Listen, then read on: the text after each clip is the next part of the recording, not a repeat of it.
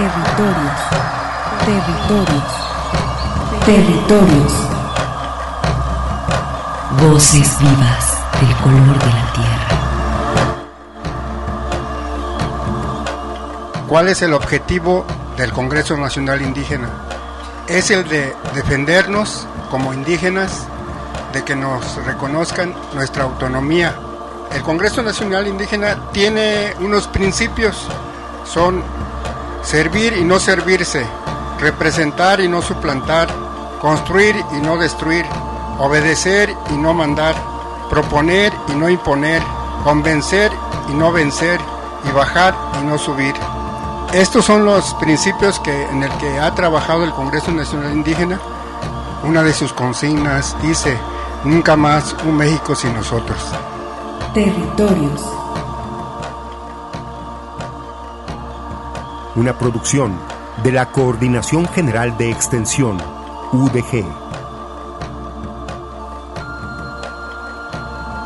Territorios.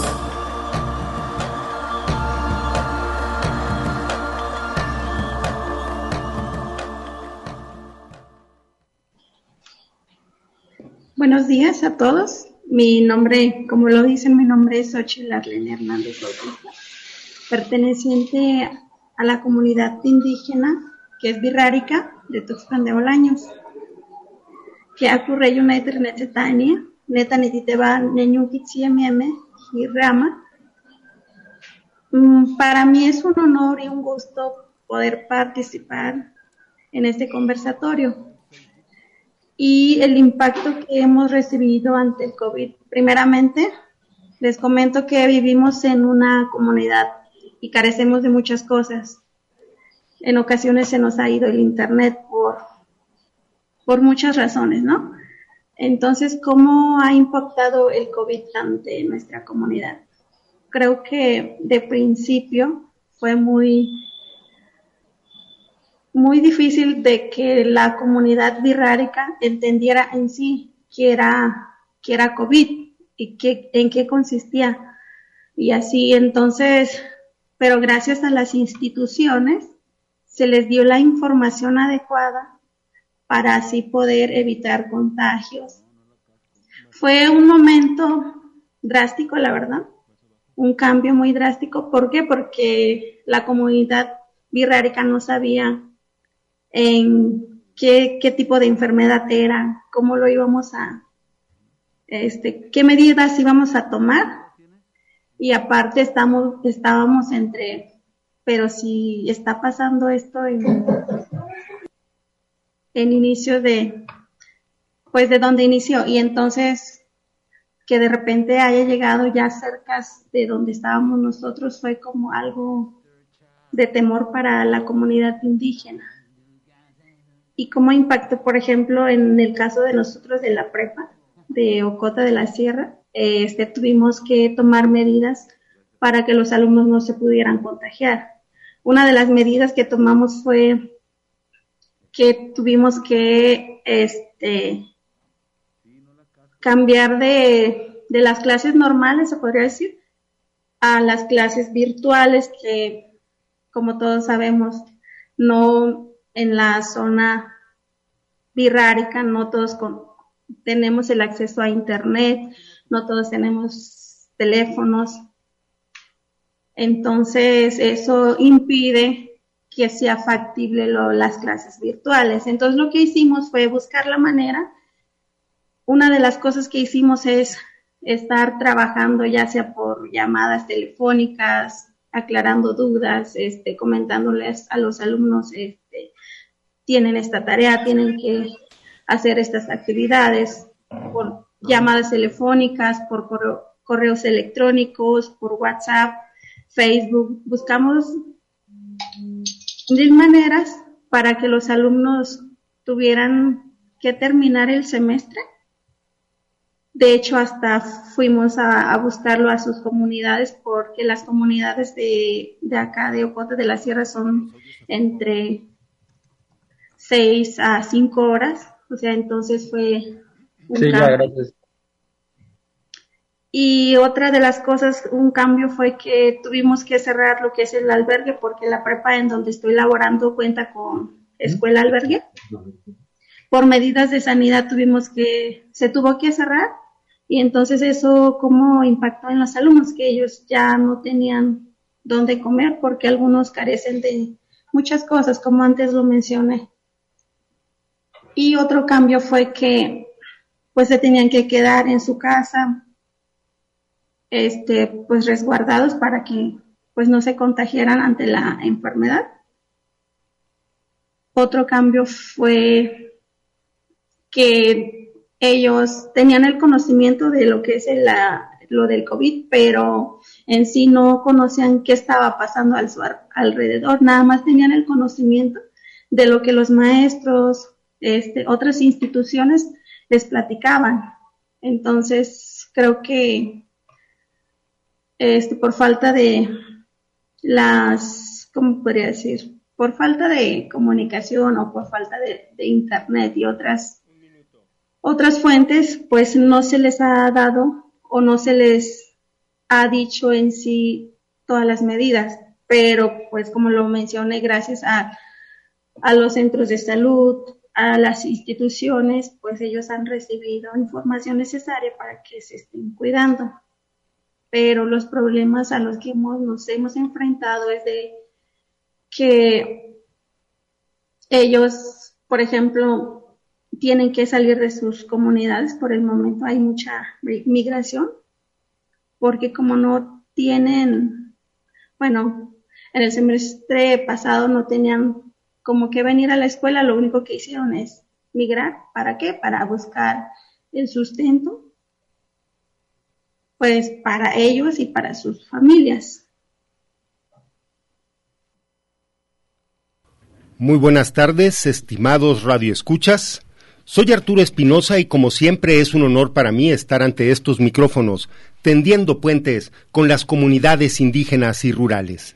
Y después de haber escuchado este segmento inicial del conversatorio, la pandemia y su impacto en las comunidades originarias, organizado dentro del marco de la Semana Cultural de la Preparatoria número 8, escuchamos como moderador al maestro Miguel Gómez y posteriormente a la maestra Xochitl Arlen, Hernández Bautista, originaria de Tuxpan de Bolaños, en el norte del estado de Jalisco, y que nos ofreció pues este panorama del COVID en sus comunidades. De esta forma es como damos inicio a este programa que tenemos preparado para ustedes. Pero antes, pero antes de continuar, presento a mi compañero Armando Abreu. Muy buenas tardes, Armando. Muy buenas tardes, Arturo. Muy buenas tardes a todos los radioescuchas que nos acompañan. Mi nombre es Armando Abreu y les damos la más cordial bienvenida a estos territorios de sentido social, sentimiento internacional, global, mundial. Permítanme mandar un saludo a la unidad de apoyo a las comunidades indígenas, Huasi, y también mandamos un saludo al territorio Virrárica en la Sierra Norte del estado de Jalisco, que Saludamos, otra vez a, saludamos también a las comunidades de San Andrés Cuamiata, eh, donde se encuentra la radiodifusora en el 89.7 de la frecuencia modulada y saludamos al territorio de la Sierra de Manantlán, allá toda la comunidad indígena Nagua de la Sierra de Manantlán y también saludamos a la comunidad indígena Coca del pueblo de Mezcala de la Asunción, así como a los grupos originarios que se encuentran en esta zona metropolitana de Guadalajara. Muy buenas tardes, gracias por estar aquí. Y también pues desde esta emisora saludamos a todas nuestras estaciones de Red Radio Universidad de Guadalajara especialmente a quien nos escucha en Lagos de Moreno, al pueblo chichimeca de Buenavista, Moya y San Juan Bautista de la Laguna, asimismo como a Radio Chapingo, que transmite desde Texcoco para el Estado y la Ciudad de México, y a Estéreo Paraíso en Los Reyes, Michoacán. Les mencionamos que estamos transmitiendo en vivo aquí de nuestra cabina de Belénes. Y también el compañero Michel Pérez se encuentra en la transmisión de Facebook a través de la página de la Unidad de Apoyo a Comunidades Indígenas y en el control operativo agradecemos la presencia del ingeniero Gustavo García quien nos está atendiendo. Pues muchas gracias, Gus. Y pues Armando, para entrar de lleno con la información que tenemos, eh, estuviste tú la semana pasada eh, dándole seguimiento a esta escuela de formación política para mujeres indígenas que se está pues eh, recién inaugurando en la ciudad de Oaxaca. Fueron los primeros trabajos la semana pasada, Arturo, a partir del lunes 26 de octubre. Esta iniciativa impulsada por la diputada local Elisa Cepeda, quien es eh, diputada local por el distrito de Teutitlán, Flores Magón. Y bueno, ya llevan eh, bastante avance en este tema del impulso de las mujeres para el empoderamiento tanto dentro de sus comunidades como fuera de ellas. Si quieres, vamos a conocer un poco más de esta Escuela de Formación Política para Mujeres Indígenas a continuación. A continuación, escucharemos parte de los trabajos desarrollados por la Escuela de Formación Política para Mujeres Indígenas, EFOPOMI, del estado de Oaxaca. Fue transmitido a través de la página de Facebook Elisa Cepeda, quien se desempeña como diputada de Oaxaca y quien es promotora e impulsora de esta Escuela de Formación Política para Mujeres Indígenas. La Escuela de Formación Política para Mujeres Indígenas es una iniciativa necesaria ante los cambios que estamos emprendiendo por nuestros derechos políticos y electorales. En un contexto en el que hay una serie de avances en el reconocimiento formal de nuestros derechos, es necesario realizar acciones para alcanzar la igualdad sustantiva de la que tanto se habla en los discursos. Necesitamos en la práctica y en la realidad de las mujeres indígenas reducir el espacio que hay entre los derechos ya escritos en papel y la materialización de la igualdad en la vida de las mujeres, sobre todo de nosotras las mujeres indígenas. Pues de acuerdo con el convenio 169 de la Organización Internacional del Trabajo, los pueblos indígenas deben participar en las decisiones que les afectan directamente y por ello su participación en los órganos cupulares de decisiones resulta indispensable. Para eso necesitamos intervenir las propias mujeres, y para hacerlo necesitamos espacios en los que podamos intercambiar nuestros conocimientos, fortalecernos, aprender las unas de las otras y entre todas, porque todas necesitamos fortalecer nuestros conocimientos y buscar aliarnos entre nosotras para construir avances para nuestros derechos. A continuación, la participación a cargo de la magistrada Janine Otalora Malasís. Desde el Tribunal Electoral tratamos de proteger los derechos de los grupos que han sido históricamente marginados, como son las mujeres, los pueblos y las comunidades indígenas. Hemos estado protegiendo los derechos político-electorales de las mujeres indígenas. La lucha por la igualdad es una lucha doble.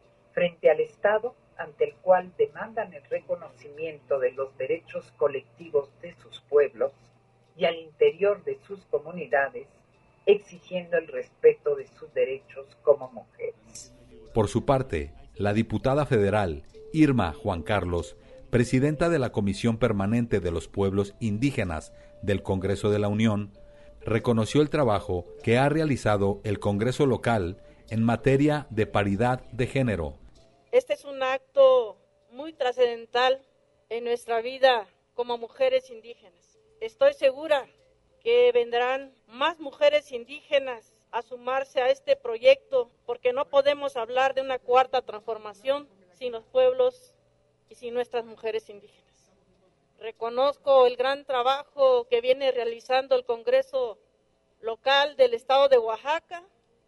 Esta es una lucha de los pueblos, de las mujeres y de los hombres que están conscientes que dentro de los excluidos en la historia de la vida política del país hemos sido las mujeres, pero más, aún más, las mujeres indígenas. Tenemos que seguir luchando para hacer efectivos esos derechos. Por eso yo reconozco el trabajo que vienen realizando todas las comisiones en materia de paridad de género, en materia de justicia social. Y la justicia social implica la participación política de los pueblos indígenas y así también de sus mujeres aplicando la ley de paridad de género. ¡Que vivan las mujeres indígenas! Muchas gracias. De esta manera, la Escuela de Formación Política para las Mujeres Indígenas en el estado de Oaxaca busca fortalecer los espacios de diálogo, proteger los derechos políticos de las mujeres dentro de sus comunidades y en la vida pública de este país.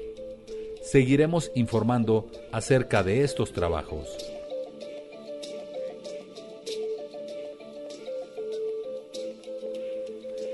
Y regresamos aquí a Cabina Arturo después de haber escuchado esta escuela de formación para mujeres indígenas en su primera etapa. Estaremos al pendiente también cómo siguen trabajando esta, esta organización. Y bueno, decir que el estado de Oaxaca, pues las comunidades originarias están por todos lados, por el centro del país, en el norte, en el sur, al este, oeste del estado. Y en ese sentido llevan mucho camino recorrido para proteger a las comunidades. No quiere decir que haya sido fácil, pero cada vez está están tocando mejor las puertas para ser escuchados. Y también una cuestión muy importante, Armando, que todos estos esfuerzos buscan visibilizar el trabajo de las mujeres y no solamente pues el trabajo cotidiano, sino su trabajo también como responsabilidad social, como lo es en este sentido pues esta capacitación política que recibirán, eh, pues esta iniciativa que se está implementando en Oaxaca, esperemos que se pueda reproducir en otros estados. Eh, estábamos, por ejemplo, viendo cómo en este plebiscito que organiza el pueblo chileno, eh, ahora la Constitución tiene una propuesta donde los escaños sean compartidos mitad y mitad por hombres y mujeres y esto no de una manera simulada como lo hicieron aquí en México de que pues eh, digamos que postulan a una representante y a la hora de la hora le quitan el pues sí ya cuando es elegida le quitan digamos el cargo y ponen a un hombre. Allá es o se está planteando que sea eh, que sea marco de ley que sea obligatorio la mitad y la mitad de las mujeres eh, y pues dentro de ese de pues sí de ese digamos ese conglomerado esperemos que también exista un espacio dedicado a las mujeres indígenas, ¿no? Pues sí, se está trabajando el Congreso y las sociedades en general para que esto se haga realidad, proteger los derechos, la lucha por la igualdad de género y bueno, que vivan las mujeres y vivan las mujeres indígenas. Si te parece, Arturo, vamos a escuchar precisamente a la compañera Elisa Cepeda en unas palabras, un discurso que eh, surgió durante la semana en relación a una persona que denostó una ceremonia de carácter indígena eh, en pro de la gente del COVID. Vamos a escuchar estas palabras. y hay que hablar un poco de que fue Lili Telles también en su carácter de diputada, que pues de verdad es eh, muy preocupante que los legisladores se expresen así del, del propio pueblo, o sea, habla de un desconocimiento de las tradiciones, un desapego de lo popular, o sea, de verdad dan pena esta, como se hacen llamar, clase política, pero más bien lo que les hace falta ir es ir a clases, precisamente, ¿no? Sí, bueno, hasta fue causa de memes eh, eh, este comentario. Vamos a escuchar precisamente a Elisa Cepeda en referencia a este comentario de Lili Telles. México es un país pluricultural. Quienes luchamos por construir un México progresista, un mundo donde quepan muchos mundos, lo sabemos.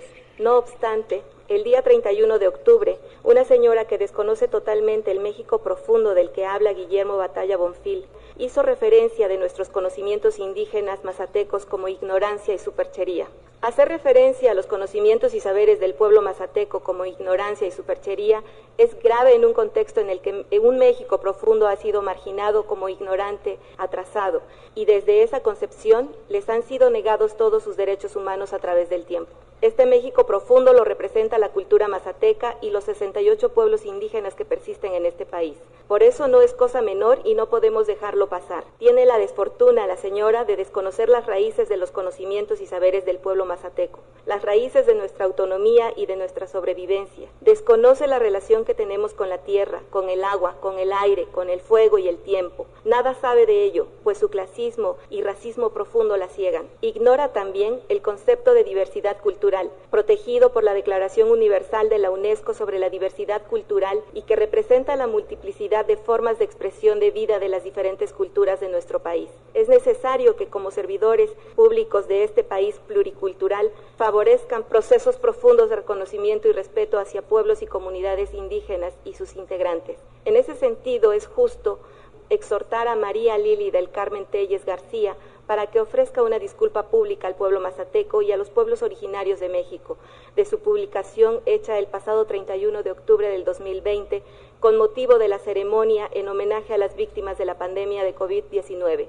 una flor para cada alma. Nunca más un México sin nosotras, nuestra palabra ni nuestros saberes. Es cuanto.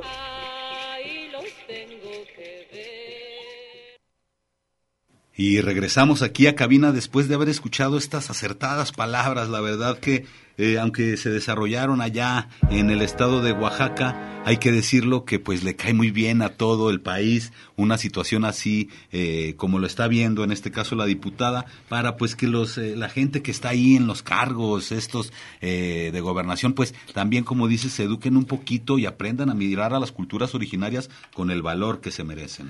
Y yo creo que también pues digo le iría muy bien con un poco de modestia, que también pues hiciera una disculpa pública, como bien se lo están pidiendo también. Eh, es también diputada Elisa Cepeda, eh, y pues de verdad digo, creo que le viene muy bien a este México este tipo de regaños o reclamos, pues eh, también para visibilizar que muchas veces ofendemos y a veces sin saberlo, ¿no? Precisamente por la ignorancia de desconocer, como hizo Lili Telles, al, pues bueno, banalizar una ceremonia religiosa o bueno, de carácter espiritual y simbólico para los pueblos originarios, que mm, pues eh, más allá de su comprobación científica como ella pedía, este, pues lo que requiere es algo de fe, ¿no? Entonces, digo, eso no, no está dentro de los campos de la experimentación y, y, de la ciencia, ¿no? Y bueno, hablar de la cultura, la tradición, las raíces de un pueblo, la relación, como dice acertadamente Lili Telles, la cosmovisión, en este caso de las comunidades originarias, con los elementos de la naturaleza, pues también no es para denostarlo ni para ponerlo menos. Muy por el contrario, es como para voltear y también agradecer un poco que tenemos todos estos, estos elementos que nos hacen la vida. Y pues eh, esperemos que este esta propuesta de Elisa Cepeda como diputada allá en Oaxaca, pues este es, escuela de formación política para mujeres indígenas, pues dé realmente herramientas para que todo este tipo de eh, prejuicios discriminatorios se vayan eliminando. Pues Armando, vamos a continuar eh, el programa Territorios ahora con una melodía, una pieza de Julieta Venegas que estrenó ella este año, por allí de marzo aproximadamente, solamente que a partir de junio ella se reunió con la banda filarmónica Tukiom Exump de San Pedro y San Pablo Ayutla, disculpen mi zapoteco, no es muy, muy eficaz, pero bueno, vamos a escuchar esta pieza que como les menciono está pues de hace un par de meses recién estrenada por esta banda filarmónica de San Pedro y San Pablo Ayutla, precisamente allá de Oaxaca. Vamos a escucharla.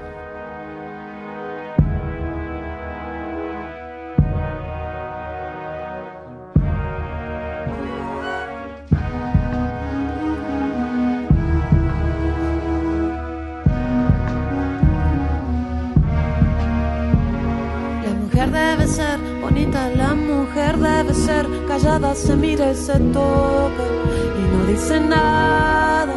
De repente sentí algo, llegó por mi espalda, me sacudió, voces fuertes, tan enojadas, pañuelo en mano para nombrar mujer desaparecida, cada muerta solitaria por quien no hicimos nada.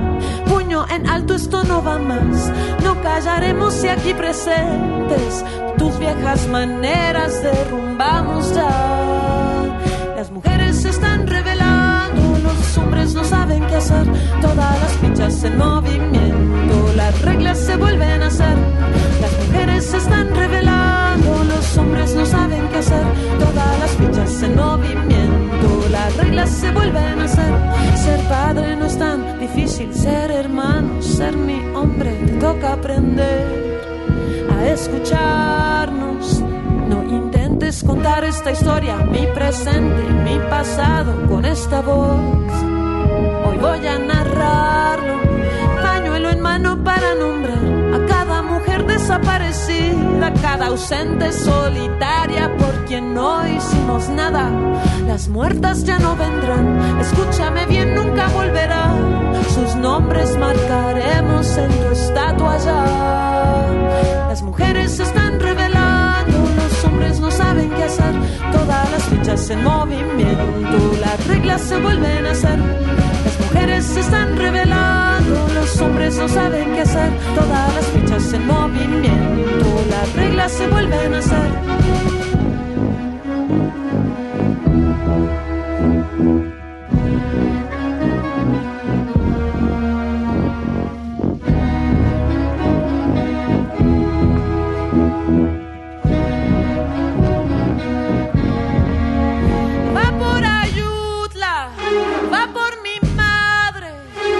Por mi hermana, va por mi hija, va por mi sombra, va por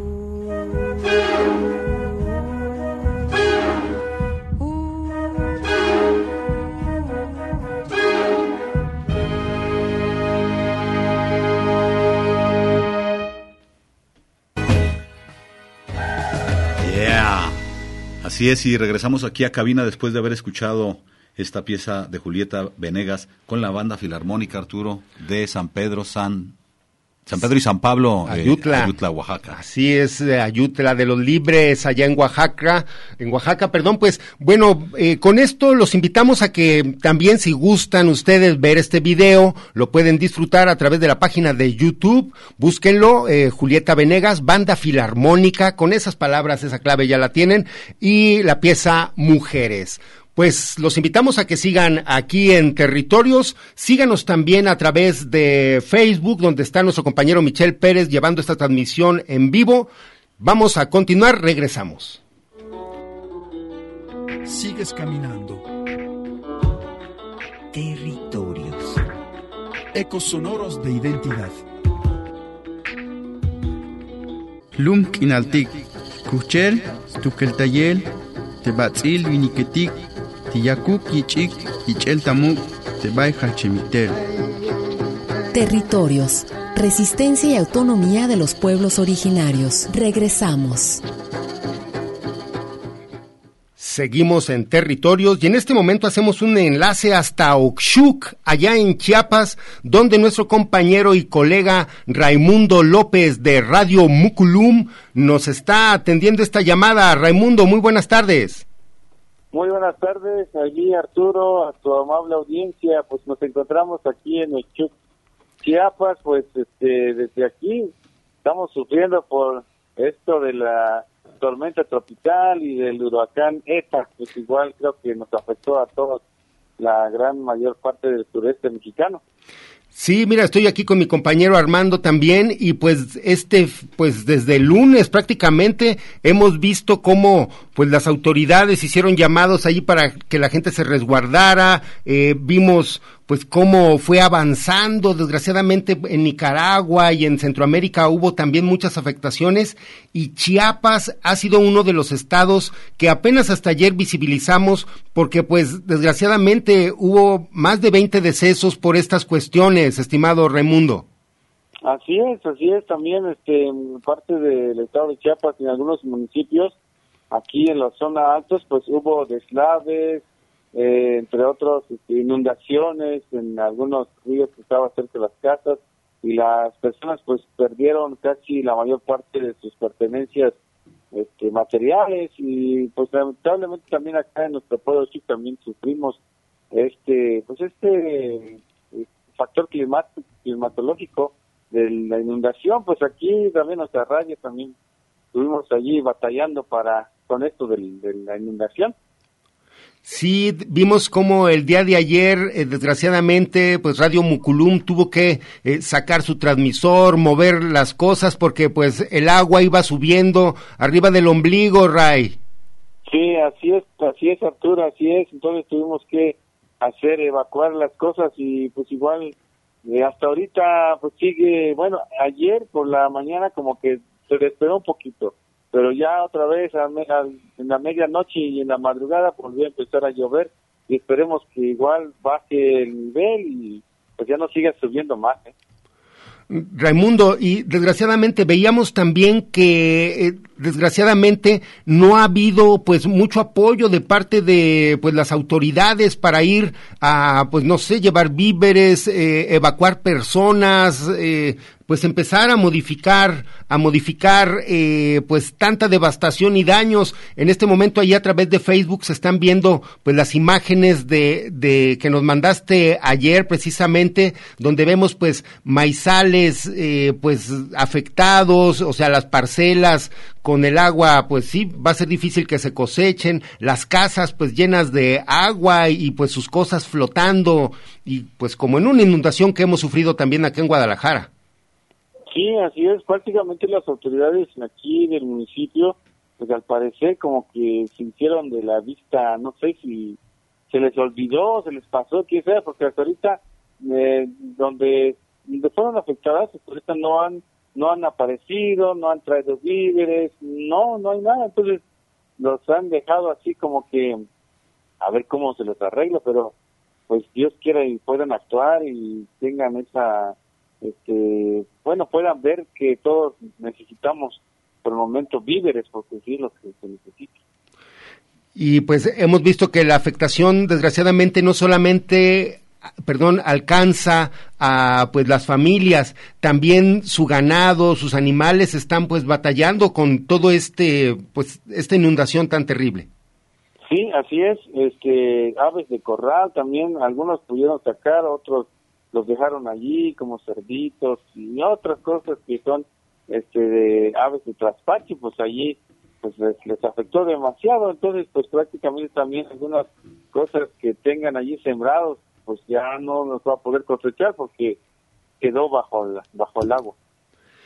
No, pues, estimado Raimundo, eh, algún este pues mensaje que quieras dar, no sé, la ciudadanía, eh, no sé si se estén en este momento implementando campañas, perdón, campañas de apoyo para las afectaciones que tiene Chiapas y pues todo el sureste. Eh, esperemos que exista la solidaridad del pueblo, como siempre se ha demostrado, pero pues también que las autoridades apoyen un poco. Claro, Arturo, muchas gracias por este este espacio que nos da para que allí nuestra, bueno, la gente de allá por el lado norte, pues nos escuchen y vean cómo estamos pasando estas afectaciones sobre el huracán ETA y el tormento tropical y toda esta cuestión y, y que tomen en consideración y más vale prevenir que lamentar, como dicen en algunas frases. Sí, eh, la semana pasada cerramos el programa precisamente con la producción que nos mandaron ustedes sobre el atole agrio, estimado Raimundo. Claro, claro. ¿Y cómo lo...?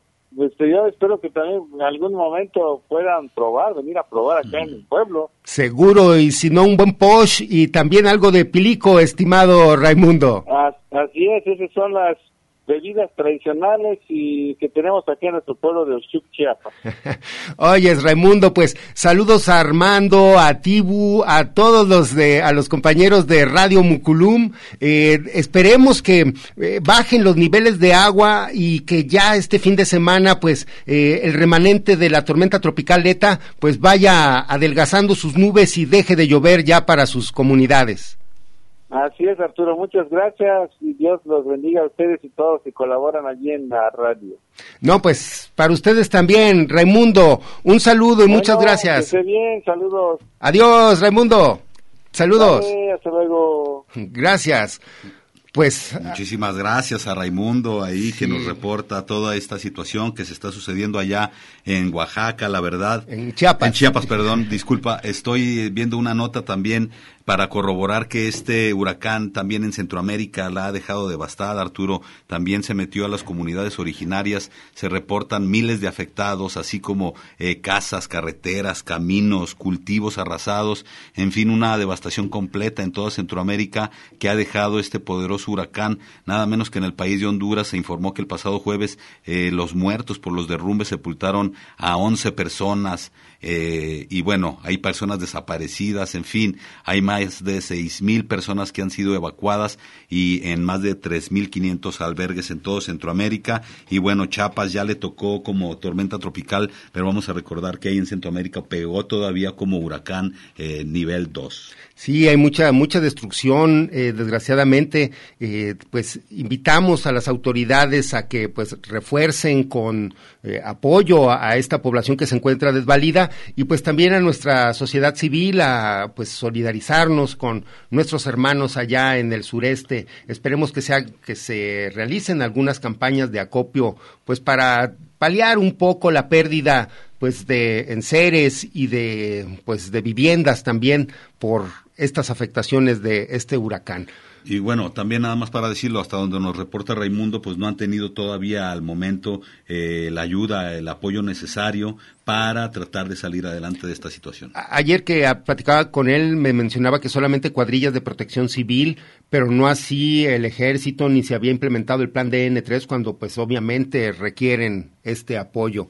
Pues Armando, esta semana vamos a continuar con la información que se generó ahora aquí en Jalisco, donde el pueblo tonalteca, el pueblo nahua, está nuevamente pues en alerta porque las autoridades de Tonalá están tratando de cambiar el uso de suelo del Cerro de la Reina. Ya una vez más están insistiendo precisamente en el Cerro de la Reina que hay que decirlo también ha demostrado una férrea batalla, sus habitantes han querido conservar este mítico cerro, desde ahí se puede ver hasta el cerro de Tequila inclusive, entonces han querido conservarlo como un parque de ahí de, de ese lugar, sin embargo pues ya reconocemos o conocemos a los proyectos de manotas que siempre quieren meter las manos para sacar sus jugosas ganancias, explotando los recursos naturales y explotando los recursos también de la gente. Pues mira, vamos a escuchar esta producción que está un poco en extenso porque es las entrevistas a la mesa directiva de la comunidad indígena Nahua de Tonalá, quien esta semana nos ofreció esta entrevista. Eh, pues vamos a escucharla, los invitamos también a que sigan a través de Facebook en la página de la Unidad de Apoyo a Comunidades Indígenas, la UASI, donde tenemos también para ustedes algunas imágenes al respecto. Vamos ahora a escuchar esta producción.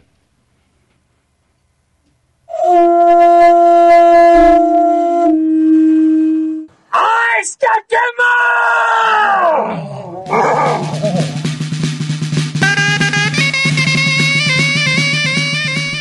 pueblo indígena Nahua de Tonalá ha luchado desde tiempos prehispánicos por defender su territorio y uno de sus sitios más emblemáticos, el Cerro de la Reina, elevación natural que se alza sobre los 2.500 metros sobre el nivel del mar, protagonista de acontecimientos históricos como la batalla entre indígenas rebeldes y los conquistadores hispanos. La cima del cerro es considerado el sitio de rendición de la reina Sihualpilit Zapocintli, inspiración de leyendas y lugar sagrado para los nahuas tonaltecas punto estratégico del cual se tiene una vista panorámica y privilegiada del valle de Atemajac, en que se asienta la ciudad de Guadalajara. Este 2 de noviembre, en plena conmemoración del Día de Muertos, celebración pospuesta por la pandemia, la comunidad nahua de Tonalá emitió un pronunciamiento para denunciar que no ha sido debidamente consultada por el ayuntamiento municipal, que intenta modificar el uso de suelo el presidente de la mesa directiva de la comunidad indígena de Tonalá, Rodolfo Pila Reyes, hace referencia sobre la inmemorial resistencia. Sí, mire, este, yo tengo, digo tengo porque anteriormente, antes de mí, estuvo al frente de esta representación de la comunidad mi padre, el señor Miguel Pila Galán. Él fue el, iniciador o el fundador de, pues, de esto sobre sobre el reconocimiento pues de la comunidad.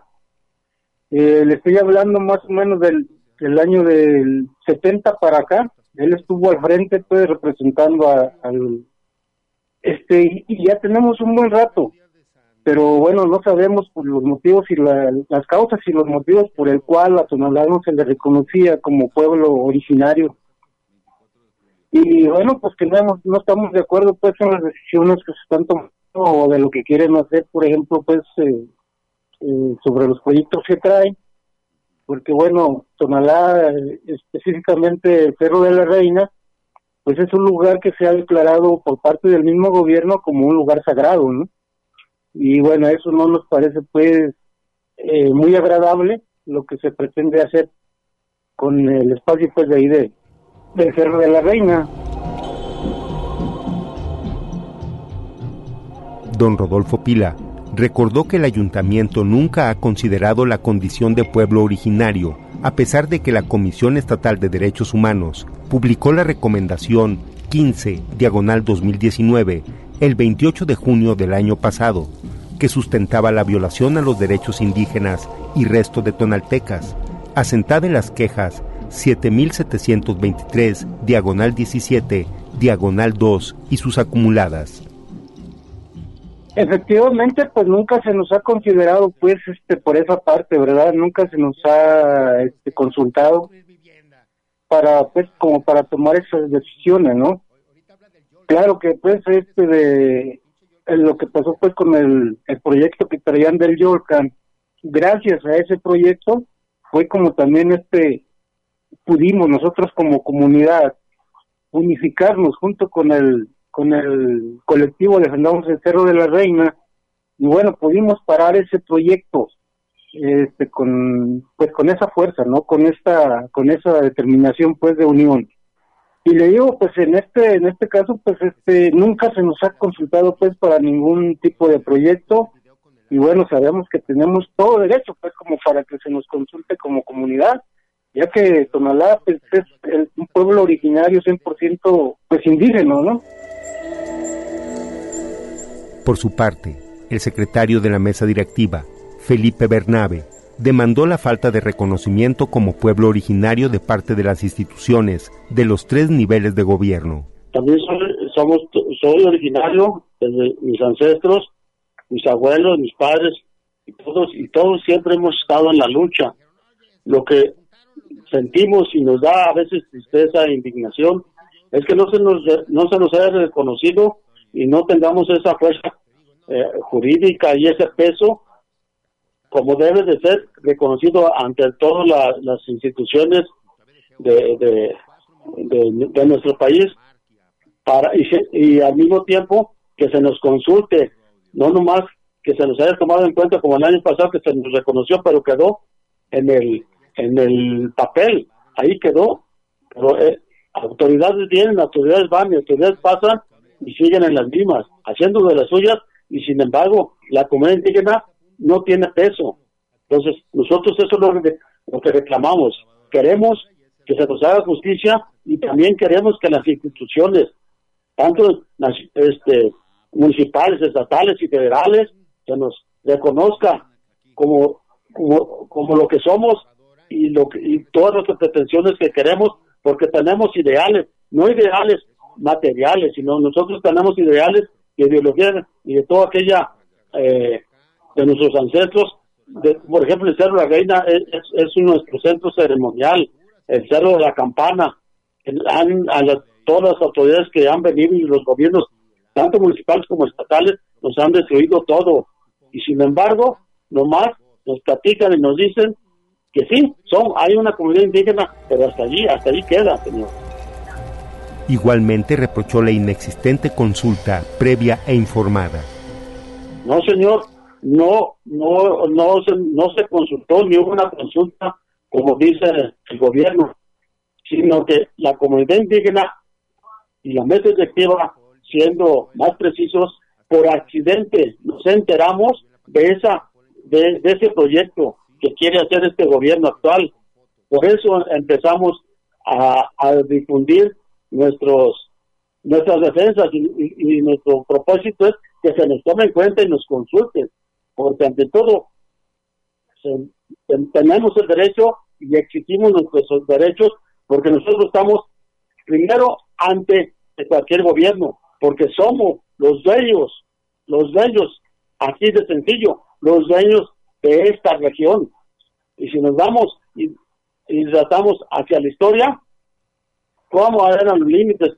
¿Quién estaba aquí al frente? ¿Quién era la reina Siguartili? ¿Y quién era todas esas personas? Por eso, todos nuestros, cuando niños de, de Guzmán Beltrán viene a esa lucha y a querer este hacer hacer esa lucha que hizo porque los nuestros ancestros no pensaban igual que ellos, hubo esa matanza ¿Por qué? Porque nosotros éramos gente de paz, que siempre hemos vivido de la tierra. Somos alfareros, 100% artesanos.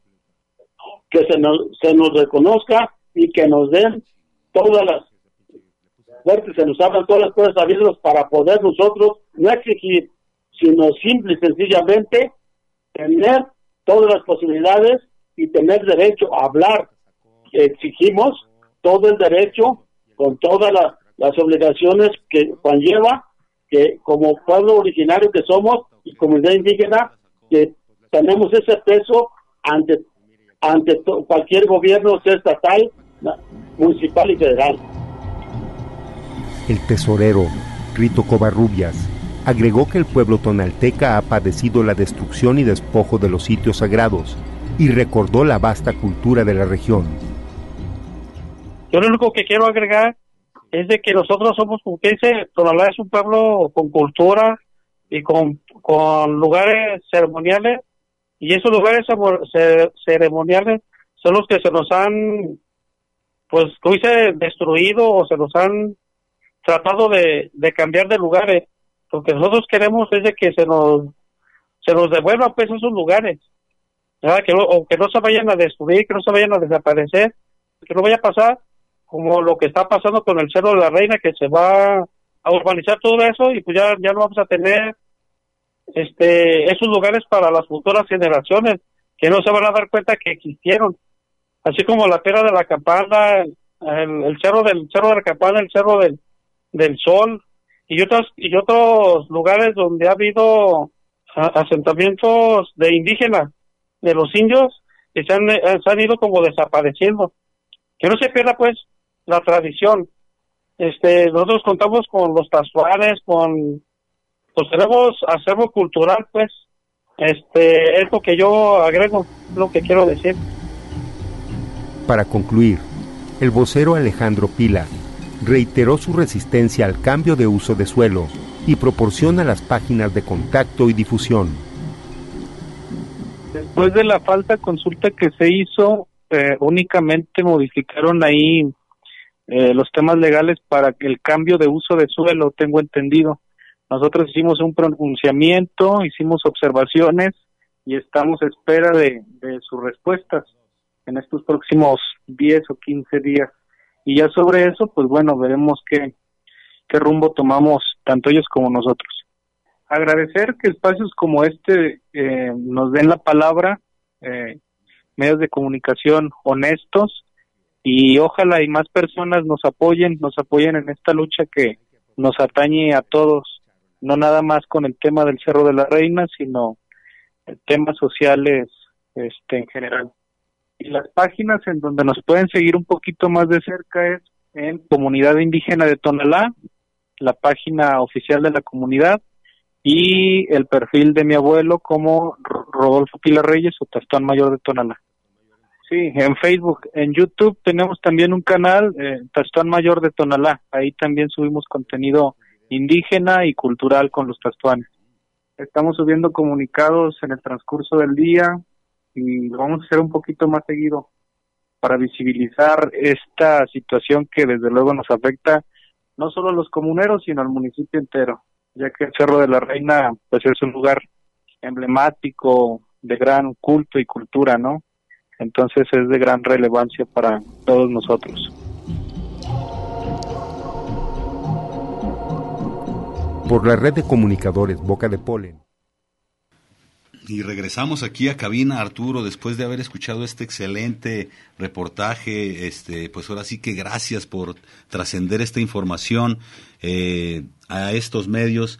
Y bueno, invitamos también a otros medios a que hagan caso, a que vayan a reportar lo que está sucediendo en el México profundo, Arturo, en el México que sigue levantando la mano, en el México de las tradiciones, de las comunidades, de los grupos originarios, en ese, en ese México que vive y vive todavía y está levantando la mano para que lo veamos, lo apreciemos, lo observemos y bueno, un llamado a las autoridades, este cambio de uso de suelo que a todas luces quieren eh, simplemente urbanizar este territorio que ha sido sagrado, emblemático, como lo dicen las personas que viven por ahí y bueno, vamos a seguir con esta con esta información. Eh, Armando, bueno, ya prácticamente para despedirnos quisiera hacer una prueba a ver si nuestro compañero Michel Pérez puede emitir algún mensaje uh, ya que nos está siguiendo a través de Facebook. Eh, Michelle, muy buenas tardes, saludos. Ahí estamos. Buenas tardes, Arturo. ¿Me escuchan? ¿Me escuchan por allá? Pues sí, te escuchamos un poco lejos, a ver si puedes subirle al volumen, Michelle. Un poco bajito. Bueno, bueno, sí, un poquito más fuerte, un poquito más fuerte, me Bien. acerco, me acerco al micrófono, perfecto, mejor. Pues bueno, aprovecho este momento para mandar un saludo a Xochitl Macedo y a Rocío Moreno, que nos están sintonizando en nuestra página de la Guasi, arroba Guasi en Facebook. Ellas siguieron nuestra transmisión y pues bueno, felices de estar compartiendo este momento con Radio Universidad de Guadalajara y con Facebook y estar pues ahora ya incorporando también el video y estar incorporando imágenes y estar incorporando los, todos estos aspectos relacionados a las comunidades indígenas y el tema de hoy, COVID-19. Arturo. No, pues eh, muchísimas gracias, estimado Michel, por eh, realizar esta transmisión para la Unidad de Apoyo a Comunidades Indígenas, la página de Facebook, donde pueden ustedes revisar todo este material que transmitimos el día de hoy. Eh, agradecemos también al ingeniero Gustavo García, quien nos está apoyando acá entre los controles y que no se agüita por los errores que cometemos. Muchas gracias, Gus. pues, eh, pues básicamente con esto, Armando, este, nos tenemos que despedir, no sin antes pues agradecer a todo el público y decir que los esperamos la siguiente semana. Sí, pues sí, muchísimas gracias por su amable atención. Vamos a continuar con estos temas, como siempre, levantando la mano y eh, por las comunidades indígenas, levantando la voz y pues un, un saludo para todos. Pues con esto no queda más que agradecer su amable atención. Los dejamos aquí con Radio Universidad de Guadalajara. Muchas gracias. Gracias. Territorios. Territorios. Territorios. Voces vivas del color de la tierra. El Congreso Nacional Indígena tiene unos principios, son servir y no servirse, representar y no suplantar, construir y no destruir, obedecer y no mandar, proponer y no imponer, convencer y no vencer, y bajar y no subir. Una de sus consignas dice, nunca más un México sin nosotros. Los esperamos nuevamente el próximo sábado a las 12 del día. Agradecemos el favor de su atención y sigan escuchando Red Radio Universidad de Guadalajara. Territorios.